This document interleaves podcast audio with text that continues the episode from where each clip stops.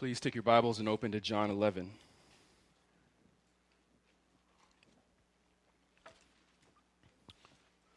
John 11. I think it's fair to say that the problem of evil remains one of the most com- common stumbling blocks for many people in the church and outside of the church. In other words, the problem of evil. Why is there evil in the world? Why is there suffering and pain in the world? Questioning the presence of evil itself. And really, when we question the presence of evil, the question itself inadvertently presumes that there is a God. It already presumes that there is a God. And the heart of the question is not accepting the presence of God, but rather accepting the presence of God in light of the presence of evil. If you really think about it, the core of it is not whether or not there is a God because I see evil, but it's what will my heart do in the presence of evil and the presence and light of this God. There are many who struggle to rationalize the reality of pain in this world. Pain is a reality that we're all subjected to, and we will all experience it to one degree or another. You can't escape its certainty. But the better question in this discussion is from what vantage point do you view your suffering? From what vantage, vantage point do you view the sorrow in your life? Is it from God's vantage point or from your own? Now, hear me, it does not mean that we won't grieve if you're grieving from God's vantage point, but it informs how we grieve and why we grieve. From what vantage point do you view the sorrow in your own life? Our story in John 11 is one of grief. It's a story of grief. It's placed after Jesus' encounter with the Jews in chapter 10, and he slips away beyond the Jordan River. And this is where our story picks up. Because while here, he receives word from Martha and Mary in verse 3 that, Lord, behold, he whom you love is sick. Now, by their appeal to the Lord, it's clear that they, they knew the Lord, they knew who he was and what he could do. And you notice here, they didn't even ask him to come to them. They don't even request for him to come. But it's clear that from what they say, the Lord, Lord, the one whom you love is sick, it's very clear that they're expecting him to come. That once they hear, it's not just anybody, but it's who? It's the one whom you love. They didn't demand or request, but they assumed that he would come and come immediately once they hear that the one whom he loves is sick. Let's make clear here in verse 5, it says that, that Jesus loved Martha and her sister and Lazarus. It's clear Jesus loved this family. And in fact, in the other gospels, that he, you could see he spent time with this family, that he loved this family. He loved being in their home. When he was there, he was welcomed, and it was as if he could kick off his sandals, so to speak, and relax there because he was welcomed there. So clearly, with this type of love, you would think he hears the message the Lord, the one whom he loved, is sick, that he would come and hasten by their side immediately. Yet his love for them is not manifested in the way that they had planned. It says he stayed two days longer in the place where he was. I mean, you picture if you have kids and they're in the backyard playing and you're in the kitchen, and if you hear the, the blood curdling scream of one of your kids, what do you do?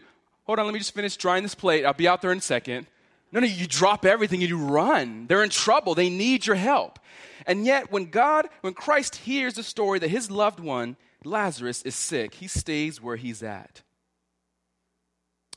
Jesus gives us the chief perspective in this entire story, back in verse 4. Because he says here that this sickness is not to end in death, but for what? But for the glory of God so that the Son of Man may be glorified by it. That's the chief perspective to keep in mind as we go along the story.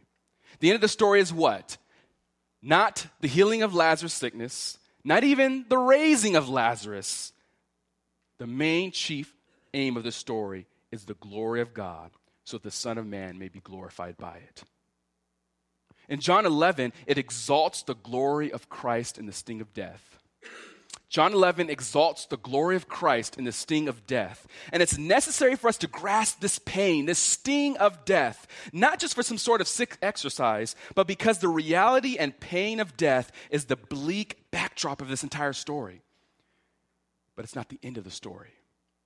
We have to see the pain that is interlaced all throughout the story. It is the backdrop of everything that's happening, but this pain is not the end of the story. All throughout the story, the Lord's timing and his purposes are strategic, bringing it to his desired end. That he even has a purpose for his disciples. That when they hear that the Lord wants to now finally go to Lazarus after two, those two days, they're afraid to go back to Judea. They're afraid to go to see Lazarus. I mean, keep in their mind, chapter 10 obviously just happened. And in chapter 10, verse 31, you see after Jesus was speaking with the Jews who were opposing him, it says in 31, the Jews picked up stones again to stone him. That's clearly in the back of their mind. Verse 39, they were seeking again to seize him. They were coming after him. And Jesus fled after that. He escaped them, they eluded from their grasp and left. And that's when he went beyond the Jordan where they're at now. So they just left that, that intense opposition from the Jews that he was teaching. And now Jesus is saying, okay, now let's go to Lazarus. And they're like, wait a minute.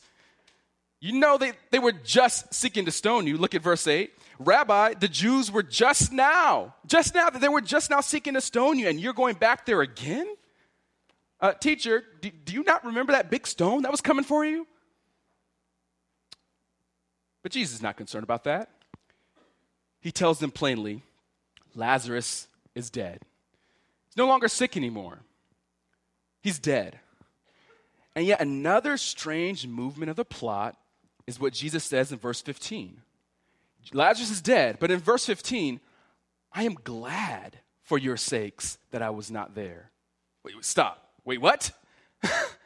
I'm glad for your sakes that I was not there. How can he be glad in this? That he realizes Lazarus is sick, he heard the news, stayed there where he was, and now he tells him, hey, he's dead, but I'm glad I was not there.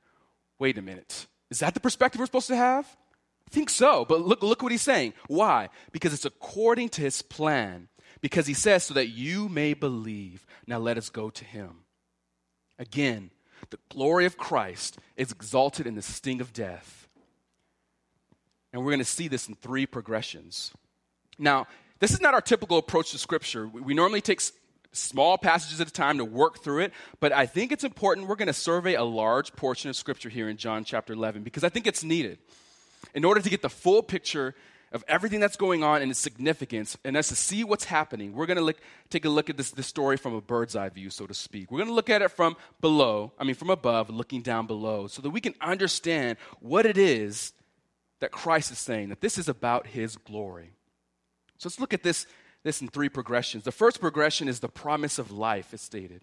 The promise of life.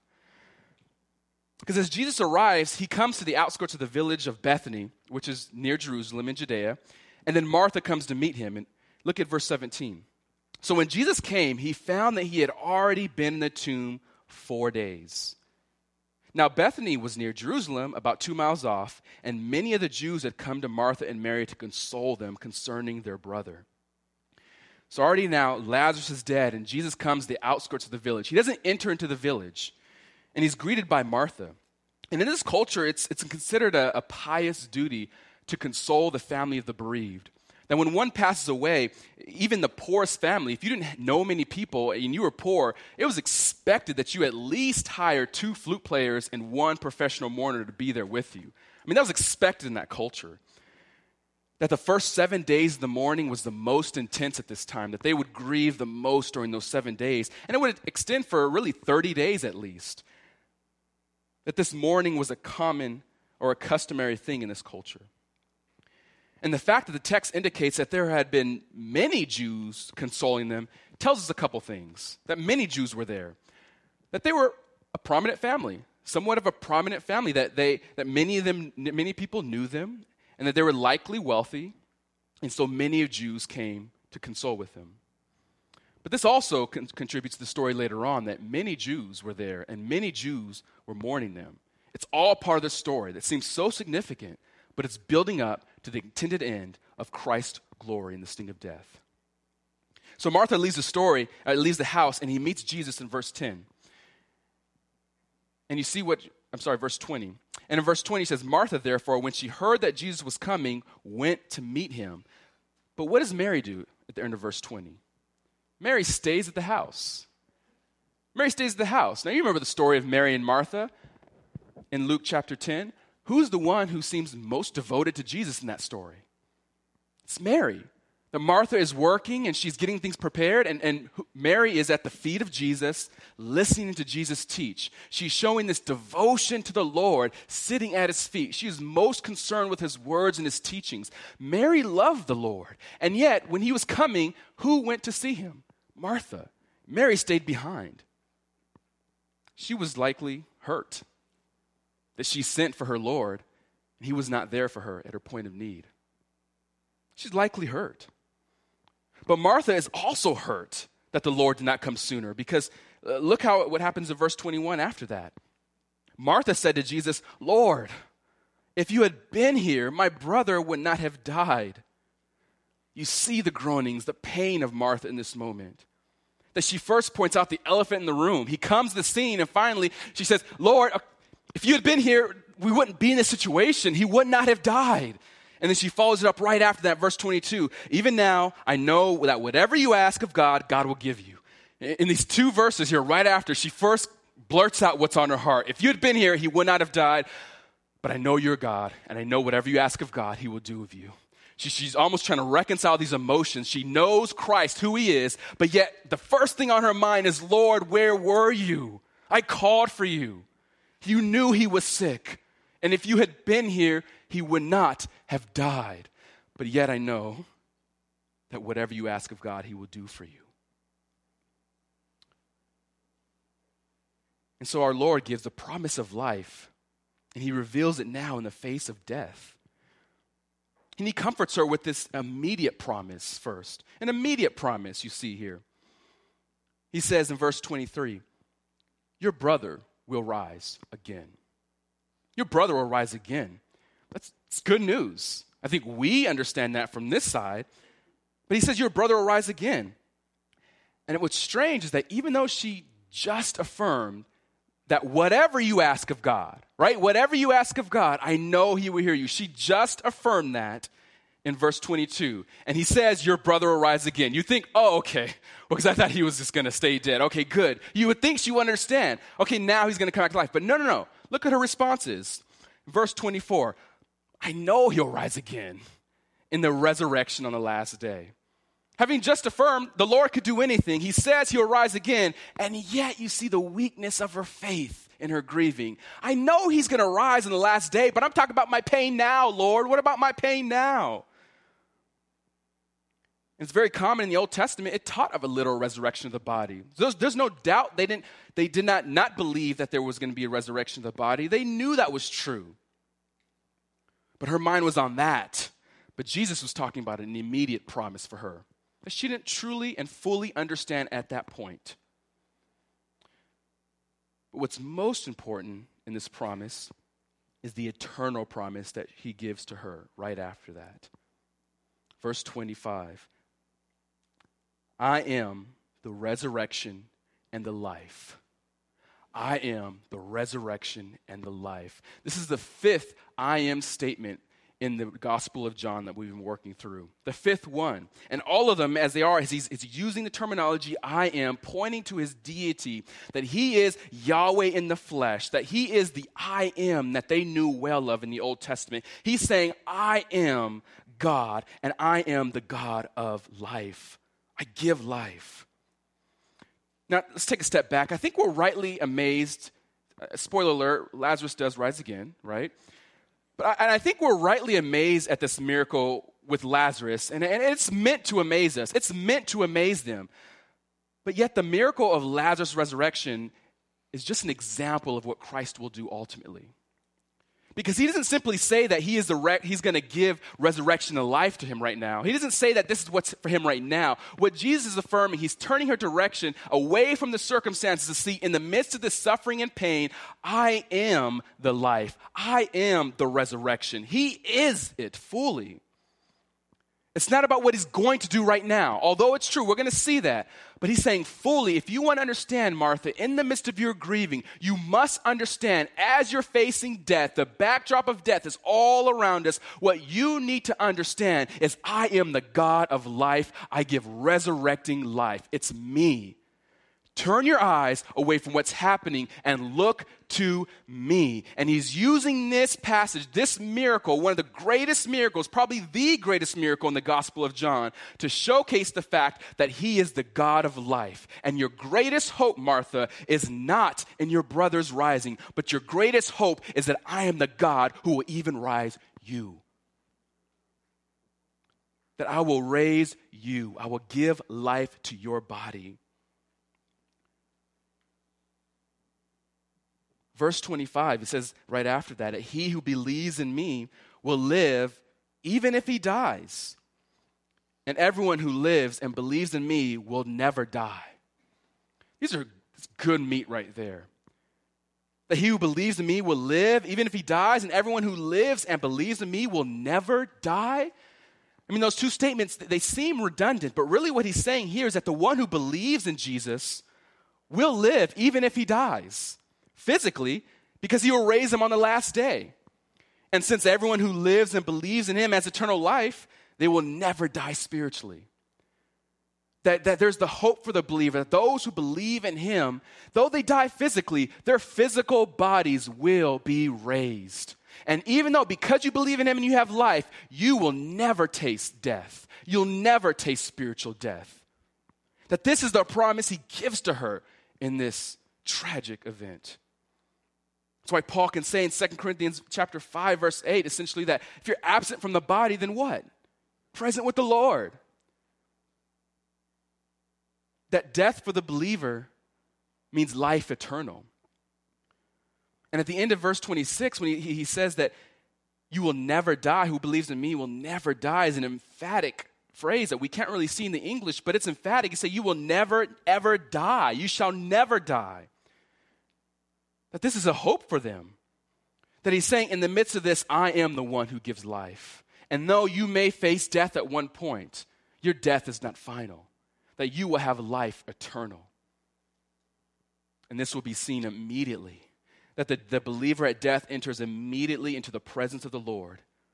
And Jesus grants this promise. Romans chapter 8, verse 10 if Christ is in you, though the body is dead because of sin, yet the spirit is alive because of righteousness. Now, these are things I, I don't think we struggle to, to, to believe or understand.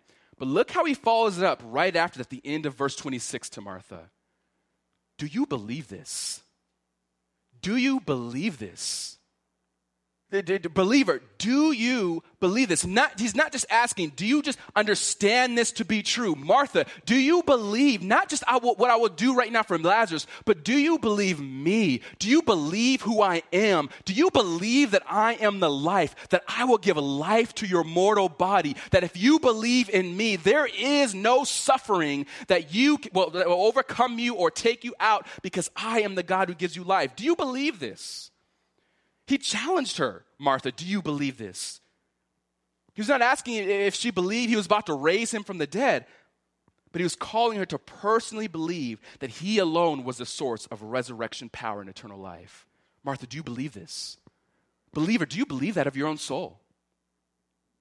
If your soul is required of you this very day, do you believe because you're trusting in Christ that you will be in the presence of the Lord?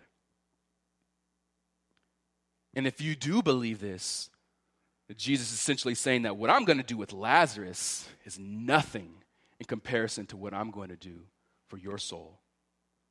Do you believe that I am? Do you believe that I am Yahweh in flesh? That I'm God, very God?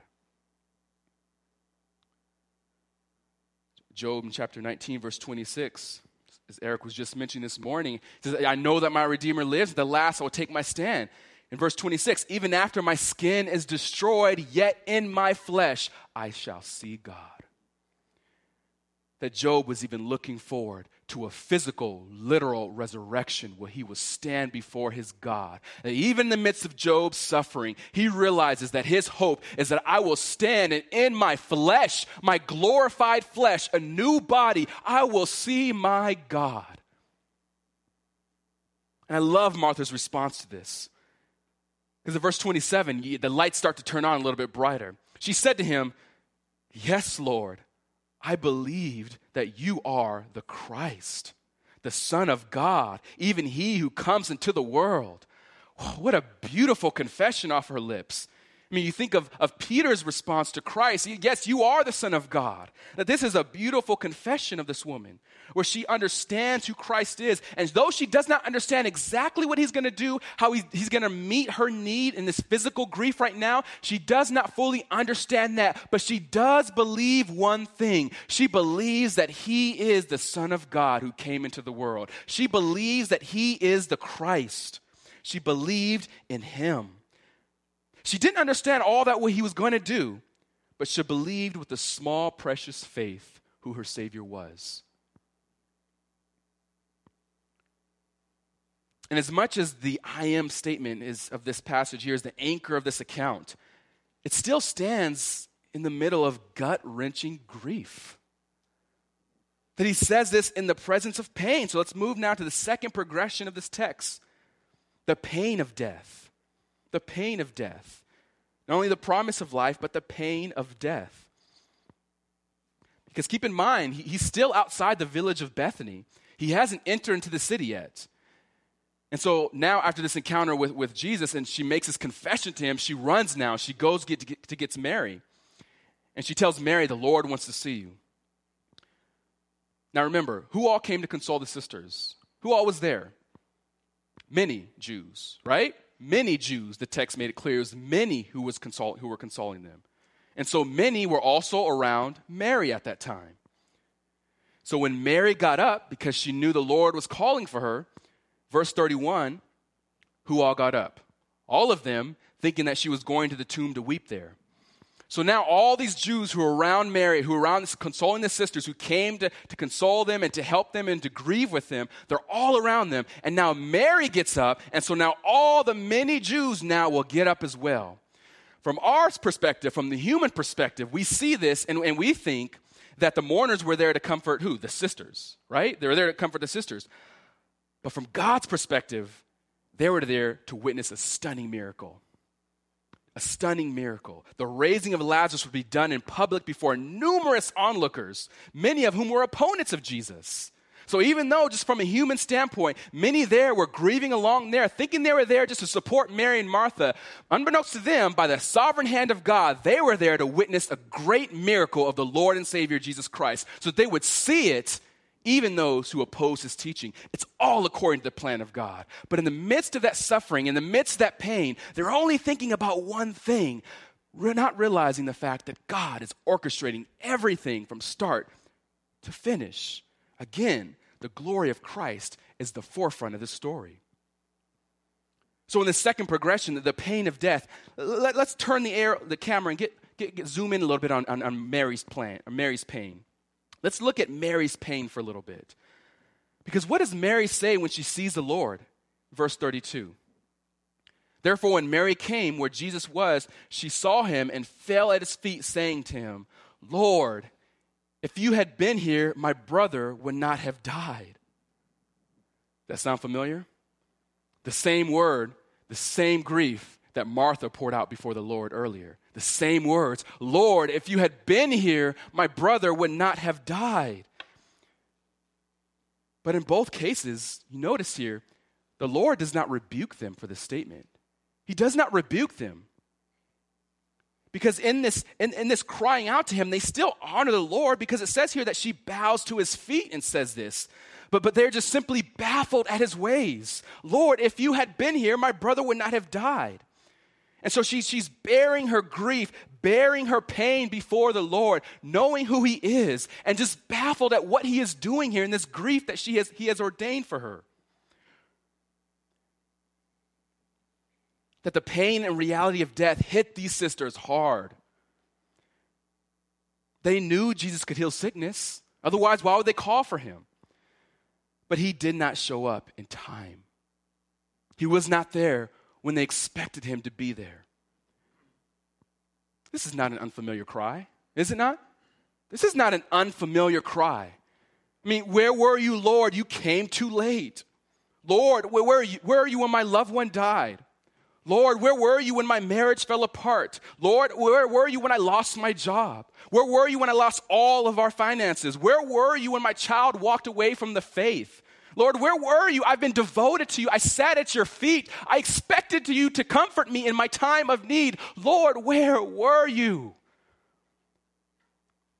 This is not just a cry of a scoffer, but a cry of one who knows the heart of Christ, who knew who he was, and yet he did not show up in the way that they thought. Lord, where were you? In our hurt, we, we interpret the unfavorable outcome as evidence of God's neglect. But, believer, it's quite the opposite. That though we see the, the, the, unfavorable outcome as evidence, we tend to look at it as evidence of God's neglect. We have to see, believer, that when God delays, he delays for a purpose. That in this passage, it teaches that, that his delays was not just for any reason at all, because as we go back to verse 5, Jesus loved Martha and her sister and Lazarus. And right after that, so when, connecting that same thought of Christ's love for them, so when he heard he was sick, he stayed there two days longer. John makes the point Christ loved them. That's not that's without question. He loved them. So he stayed two days longer have to understand here, beloved, that Christ's delays are even delays of love. That he's not delaying because he forgot about you. He's not delaying because he doesn't, he's just not there, not able to. He's delaying even in love. His delays are delays of love. He loved them. And that's reiterated twice in the story to make clear this is not Christ just showing lack of compassion. It's not Christ just forgetting or just doing some other more important things. No, in all of these things, his love is made evident from start to finish. He loved them, and because he loved them, he delayed and did not answer her immediate request. It was done in love.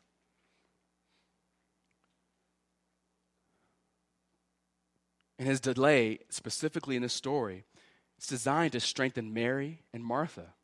It's one practical thing that his delay in meeting their need is to, to, to, designed to strengthen them, to comfort them, even in the face of their deep grieving because the crowds are, are, are, mourning and are mounting around to see what, what Christ will happen. The, the, the, crowds are now consoling Mary and Martha. That now they're following Mary, about to see everything that's going to happen. The disciples are there with Jesus. He says, I want you to see this so you can see and believe. All of these things are working so that they can see the pinnacle of Christ's glory in this account. It's all for a purpose. It's so that they would believe and see who he was. But even though we know the promise that Christ had made, their faith did not fully understand all that he was about to do. Because now you see here Mary's grief before the Lord. You would expect now, okay, the Lord says, okay, I've seen Mary's grief. I see the mourners around there. Now Mary even came to me. Precious Mary at my feet. She came and is mourning as well. I see all this grief. And now, from our perspective, I think we would expect the Lord now, because he sees this grief, because he's aware of it, okay, now let me fix this grief. But that's not what he does right away. That's not what he does right away. Because even this pain of death, we see Mary's pain, but now there's another one who is also pained. There's another one who's grieved, and it's our Lord. That our Lord is in pain at this point as well. Verse 33 When Jesus therefore saw her weeping, and the Jews who came with her also weeping, what was his response? He was deeply moved in spirit and was troubled. That he was deeply moved here. That this is not just some sort of fake emotion, some fake weeping that Christ has. But this phrase here was deeply moved. It actually comes from an ancient Greek word that describes a, a horse snorting. That when you take this, that word in this text, this context, it implies here that, that he let out an, an involuntary gasp. That he was deeply moved, just, oh, the wind was taken out of him. That he saw the effects of pain. He saw the grieving of the people there. He saw it there. And he was just, the wind was just taken out of him. he was, gro- he was grieved. He was moved in his spirit. The wind just went out of him. And even more, it says he was troubled, that he was disturbed, he was unsettled, that their sorrows were taken to heart. That he didn't just come in and just fix it right away. He could. But he sat there and he grieved with them. that he was moved by this. That God is not impassible in the sense of, of not, being ex, not being able to express emotion, but rather he's impassible in being unchanged by his emotions. So he can express the pain, he can ex- grieve and sin, he can, he can endure with them, but he's not changed in his character or his purpose or his will. But he still sits in the middle of their pain and grieving, and he is moved, gut wrenching pain. Beloved, hear this that if, if your Jesus is not one who weeps at the effects of sin that we all feel, you're not understand, your understanding of him is lacking. You must understand that he does grieve at the effects of sin. He grieves at the effects of the fall. He grieves in pain alongside of you. That he weeps. He is moved. But even more, he's not grieving for the same reasons that the Jews are grieving. Because they're there, a lot of them may be there, maybe paid to be there. A lot of them are there because of customary, just tradition. They're supposed to be there. They're grieving, yeah, they, they lost Lazarus and they're just grieving there because they're supposed to be there. But here, when he is grieving, he is not just grieving with this superficial grieving. He's actually grieving from the heart because he sees everything that's going on. That his grieving is unique. That our Lord's suffering is unique because he sees all and he grieves at it. It says in verse 35, the famous verse we know well, Jesus wept. He wept. And in fact, that's the only time this word is used in the New Testament. Because this is here, it emphasizes the fact that when he is grieving, he is not weeping for the same reasons that maybe those Jews are weeping. And even maybe even for the same reasons that Mary and Martha are weeping. But when he is weeping here, his weeping is, is unique in the sense that it's demonstrating the fact that he is fully human grasping the pain of sin, grasping the pain, the effects of the fall. He is, he is, he's weeping at everything that he's seeing there because he realizes how painful sin is and how painful its effect are upon his people. And this, this weeping here is in contrast to the loud wailing that the Jews would just do in their mourning. But his tears were generated by both his love for Lazarus and by his grief over the deadly and incessant effects of sin in a fallen world. That he realizes the true cause of sickness and death, and he is weeping. And not just fake weeping, he is weeping from his heart. He is moved. So Isaiah 53 says that he truly was a man of sorrows and acquainted with grief. He knew it well. Hebrews 4:15 it says we don't have a high priest who's not able to understand understand you in, in, your moment of weakness. You have a high priest who sees your weakness, who knows your weakness, even so much so that he bids you to come before his throne so you can get grace and mercy in your point of need. That I love how this passage just emphasizes our Lord's humanity. Though being fully God, truly God, he is truly human. He's truly a man. And he is acquainted with our grief. But even so, that he grieves because he realizes the true effects of grief and the true effects of sin. And he is moved by it. One person said this that we have a great God and Savior who loves us, who delays and stays away, who allows us to go through ultimate extremity, and then he comes and enters into our sorrow. He enters the sorrow that he could have prevented in such a way that he gasps, his whole body shudders, and he begins to weep. That is the perspective Christ wants us to have. If you are hurting, he wants you to know that he weeps with you. That we don't hide our grief but we bring our pain, as Mary does, falls at his feet, and we grieve at his feet, knowing who he is in holy reverence, knowing that he is the God who's in control from start to finish, and I will grieve at his feet because I know who he is, and he grieves along with me.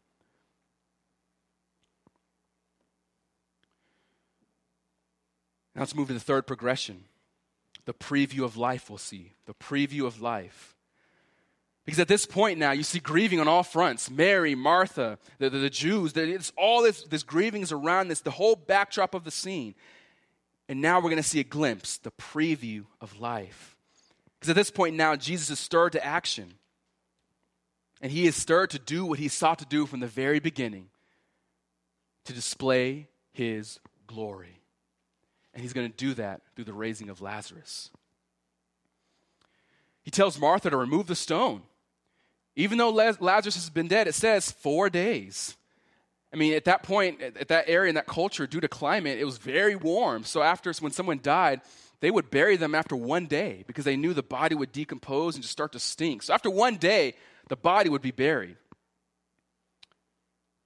But even for them, they realized that after three days, uh, for the first three days after death, that there's some, some myths, I guess you can call it superstitions, is that they would see that the, the, the soul of the body hovers over the, the body for three days. And after that three days, is basically just gone.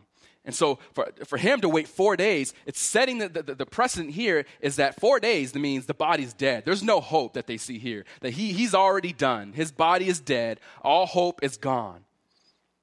But this is all for a purpose. That Christ knew what he was doing. And it's all the more for what? The glory of Christ. So the Son of Man may be glorified. Look at verse 40. He says, Jesus said to her, after he tells her to remove the stone, and she's questioning, Lord, it's going to be a stench for four days. It's going to stink. You want to remove the stone? He says, Did I not tell you, or did I not say to you, that if you believe, you will what? See the glory of God? As it's been made clear, the, the disciples will see. What, what is Jesus' perspective in all of this that's happening? We, we see Martha and Mary's perspective. They're, they're seeing their Lord, they're grieving because he didn't come in time. We see the Jews just grieving as well alongside them. But all the while, Jesus here has the forefront of his mind his glory. That her, Martha's belief will be deepened by this. That Mary's grief will turn to rejoicing. That many of the Jews will witness this. He's saying here, Didn't I not tell you you will see the glory of God if you believe? All of this is to extol his glory. And so he responds to that. They finally removed the stone. And then I love Jesus' prayer in the midst of this. That the stone is removed from there. And look how he prays in verse 41. He raised his eyes and he said, Father, I thank you that you have heard me. I knew that you always hear me, but because of the people standing around, I said it so that they may believe that you sent me. You catch that?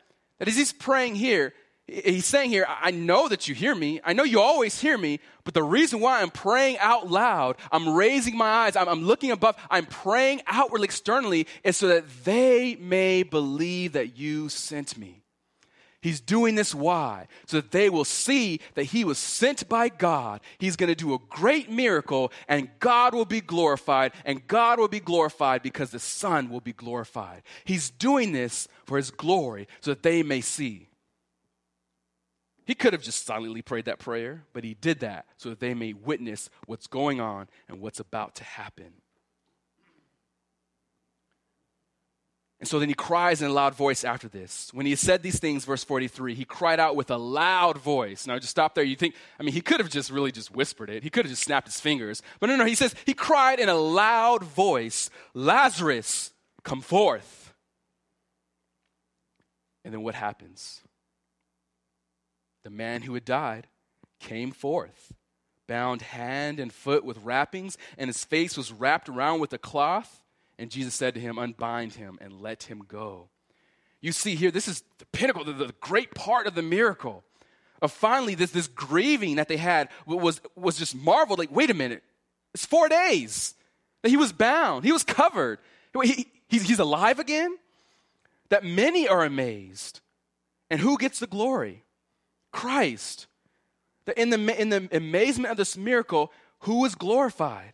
Because right after that, what happens in verse 45? Therefore, many of the Jews who came to Mary, again, these Jews that came to Mary, why? To support Mary, to comfort Mary. But yet, Christ, knowing all this, they all now came to witness this spectacle. And what happens? They came to saw Mary, and they saw what he had done, and what? Believed in him. That because of what they witnessed now, they believed in him. Who's glorified? The Son. that the Christ glory here is at the forefront, that he is glorified because many now came to believe in him. But even after that, in verse 46, but some of them went to the Pharisees and told them these things which Jesus had done. So though many believed, also those who did not believe hated him even more. So much so, they went to tell the Pharisees, and really, this is like the last part now before his suffering begins. Because now the betrayal happens, and they say, No, no, we got to stop this man who's even raising dead people again. Like, we got to stop him. But all this is according to Christ's perfect plan. He's drawing many unto himself to believe upon him. He is glorified as they see him as he is. And even more, he's using this to lead to his suffering, which would lead to his betrayal, which would lead to his death on a cross for the sins of mankind, which would lead to him himself rising from the grave, which would lead also to those who believe in him will rise again one day too. This is all according to the plan of God. That in the midst of this suffering, in the backdrop of this pain and grief and sorrow of people who believe and cling to Christ, they see that He is glorified even in their suffering because from their perspective, they see a God who's too late. But from God's perspective, He is on time all the time. And really, this is the preview of life. Because even Lazarus will die again. He's going to die again. But this is a preview to show what he would do finally and ultimately. Because why?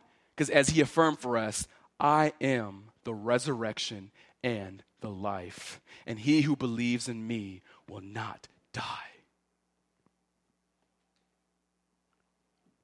The Lord is working from many different angles throughout the story. And each angle has its own perspective. That Mary here is grieving, believing that she, she, she knew the Lord whom she trusted, and yet she's grieving. Martha is wondering what's going on and have to go see him. The disciples are afraid to go to Judea because they don't want to get stoned. And, and, and, and you see, the Jews are mourning, thinking they're comforting their neighbors. All the while, the Lord is pulling their earthly perspectives up to his perspective so they can rightly see his glory that Christ is pulling everyone's perspective to the one true perspective in this grief, and that is his glory. That this great miracle in John's account, the greatest miracle in John's account, is not meant to just show us, wow, he can raise the dead, which is true, but it's meant to show us that he is the life. And if you want to live, if you want to live, then you must cling to this one who is the resurrection and the life. Let's not forget the main truth to take in. Because it's not that he can raise a dead man and bring him back to life, although it's pretty awesome. And it's not even that he grieves in our pain, although he does, and praise God. And it's not even that he has the power to fix our problem, but it's the problem, the, the, the, main point is that he is the resurrection and the life. And that, my friend, is your greatest need in your suffering, your greatest need is not just to have the problem fixed, but your greatest need is to fix your eyes on the one who will put an end to all suffering and all pain and all grieving. Fix your eyes. Is where's your hope? Do you realize that when you die, you will be in his presence because your faith is in the Son of God? That in the story, Christ brings them to their greatest low to show them high truths. He does this purposefully to bring them down to grief, to hopelessness, so they could see all hope is in Him. Such that not even death is something that we fear. But as a believer, we can welcome it because we realize what death brings. That death is not the unknown for us in Christ, but it's the comforting presence of the Lord. Do you believe this? Can I echo the Lord's words? Do you believe this? Do you believe that though you live now, if you die, you will live? Do you believe this? Prod yourself, challenge your own soul. Do you believe if you were to die, if your soul were to be summoned right now, do you believe you would live? The only solution, the only answer to that question is yes, because I believe that He is the I am that He is my life, He is my resurrection, He will raise my body. Do you believe this? And if so, believer, let me, let me ask some more questions. How do you grieve? How do you grieve? Do you understand that in love, even our, our deepest pain is ordained by our Lord? Do you believe that? Your deepest pain is ordained by your Lord. That He always has a plan, He's always working. And even though it feels like He's abandoned us, He never has. I mean, look at Joseph. That even in Joseph's neglect, quote unquote, his neglect, that in his, his lowest lows meant provision and safety for an entire nation. That through the suffering of one man, the Lord was loving and protecting not only Joseph, but his whole nation of people. That even when it seems there's neglect, even when it seems there is a delay, that his delays are delays in love, that is designed to strengthen you, that is designed to bring you up to his perspective, that is designed to comfort you in his grief, to realize that yes, your Lord grieves along with you at the effects of sin, but your Lord has a sole solution for every pain of your soul. His delays are delays of love. And his delays, just like for Mary and Martha, are designed to strengthen you, to pull your perspective up to his, so that you can view and grieve in light of who he is. So view your suffering as we view our suffering, finding all our hope in him, the resurrection and the life. And therefore, we can view earthly turmoil through the eyes of our Savior. This wonderful account here in John 11 helps us understand the heart of God. But don't forget that He is aware of sickness and death and pain and suffering. He knows it very well, and He's acquainted with it. Moreover, He grieves at it. And beyond that, He will conquer it. The greatest cause is sin. That sin brings death. And he not only grieves at this, he not only knows it and has experienced it, but he came to conquer it. Because of his resurrection, all believers, including Lazarus, will one day receive a glorified, incorruptible body. That this body that is sown perishable, as Paul says in 1 Corinthians 15, it's sown perishable, it is raised imperishable that you see and we can rejoice along with Paul. As he says in verse chapter 15 verse 50. Verse 51, behold I tell you a mystery that we will not all sleep but we will all be changed in a moment, in the twinkling of an eye, at the last trumpet, for the trumpet will sound, and the dead will be raised imperishable, and we will all be changed.